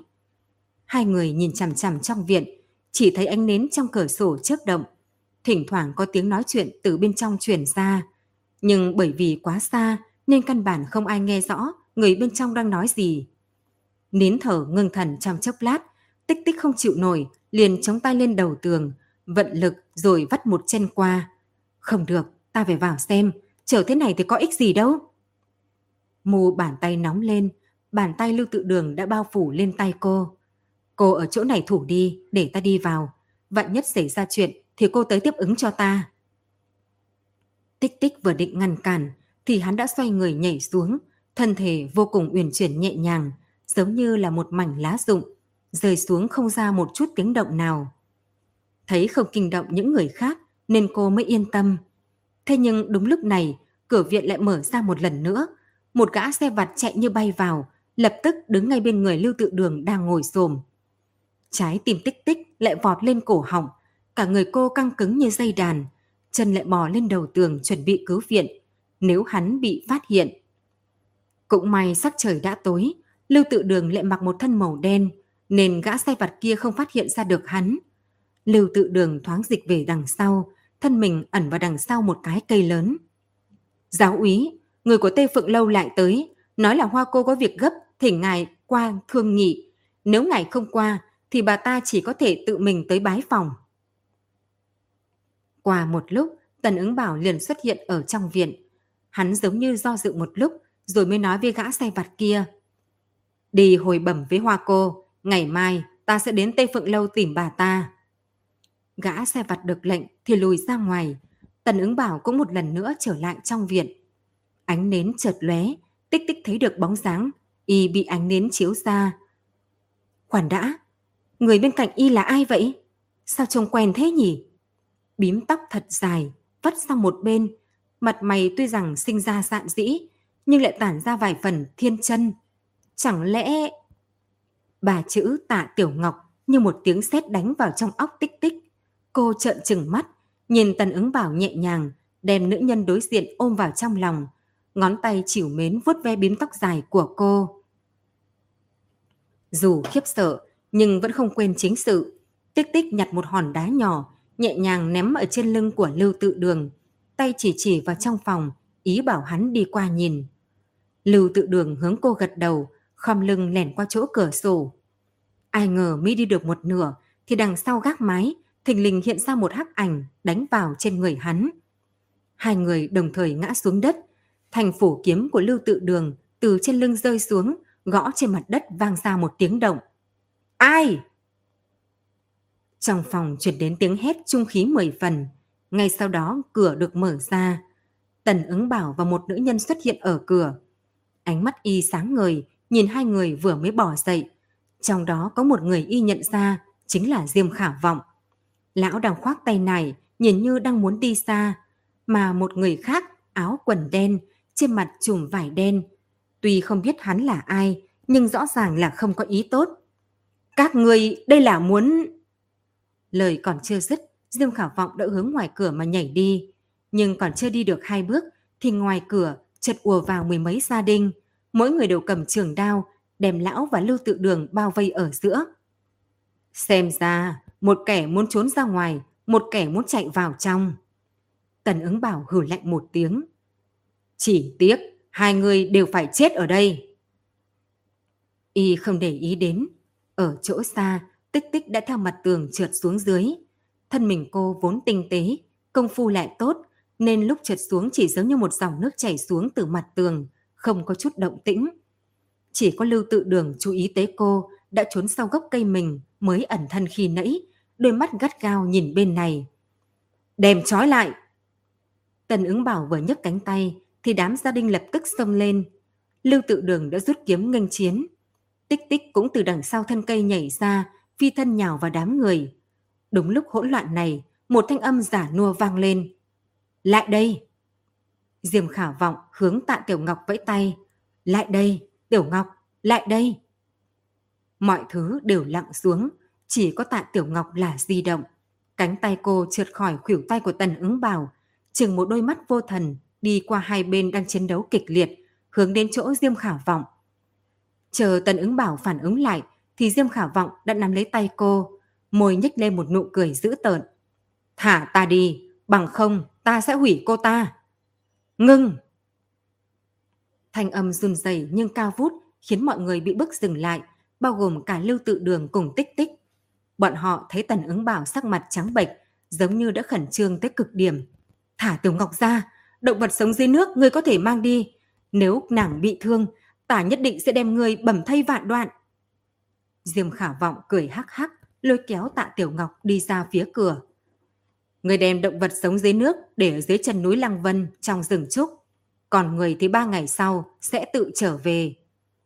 Nói xong, lão liền lui từng chút về đằng sau, đôi mắt cảnh giác, nhìn chằm chằm mấy gia đình đang hầm hè. Tần ứng bảo không dám động, sợ lão làm tạ Tiểu Ngọc bị thương. Tích tích cũng nhìn chằm chằm Tiểu Ngọc. Cô không rõ vì sao nữ tử đã chết nửa tháng này, hiện tại lại sống động xuất hiện trước mặt mình như vậy. Trừ có chút dại ra, hai mắt không có thần thái, còn thoạt nhìn cô ta không có gì khác với người thường. Thấy không ai động, Dương Khảo Vọng ra mặt dần dần thả lòng, vẻ đắc ý lộ ra ngoài. Lão nắm chặt tay Tiểu Ngọc, quay đầu liền chạy ra ngoài cửa. Phanh! Tiểu Ngọc đột nhiên dừng bước chân, cô cúi đầu nhìn thân người mình. Quần áo cô bị rách, có thứ gì đó xuyên từ bụng ra sau lưng, đem bụng cô đục ra một cái lỗ. Tay cô sửa sờ lên bụng, lôi ra một đống bông tơ, theo gió đêm bay bay. Cô ngơ ngác, nhìn chằm chằm đám bông biến mất theo gió, lại hướng bụng mình lôi ra một phen, lại một phen. Tiểu Ngọc! Tần ứng bảo nhìn người trước mặt càng ngày càng mỏng, bóng dáng chiếu vào trên tường, không khác gì một con rối bằng giấy. Một trận gió mạnh thổi qua, thân mình Tiểu Ngọc quơ quơ, thế nhưng bị cơn gió điên cuồng này thổi tới bay lên, lộn nhào trong không trung mấy vòng, rồi mới rơi vào trong ngực tần ứng bảo bất động. Da người! Đây là da người! Bọn gia đình nhìn thấy việc quái dị như vậy thì sợ tới mức hồn phách mất hết, chạy tán loạn ra khỏi sân, đào cũng bị ném lại, dưới ánh trăng chúng lóe ra hàn quang. Tình thế đã rõ ràng, chúng ta nhân lúc này rời đi thôi. Lưu tự đường kéo tích tích một phen. Tích tích gật đầu vừa muốn xoay người, lại quay đầu lại nhìn tần ứng bào. Chỉ thấy y ngồi dưới đất, trong lòng ôm tấm da người của tạ Tiểu Ngọc, ánh mắt ngơ ngẩn, phảng phất bản thân cũng đã trở thành một con rối da người. Các bạn thân mến, các bạn vừa mới nghe xong tập tiếp theo chuyện Tân An Quỷ Sự. Cảm ơn các bạn đã ủng hộ và theo dõi. Hẹn gặp lại các bạn. Tạm biệt tất cả các bạn. Để ủng hộ kênh, quý vị có thể để lại bình luận cũng như chia sẻ hoặc có thể ủng hộ tài chính trực tiếp về các địa chỉ đã được ghi ở phần mô tả.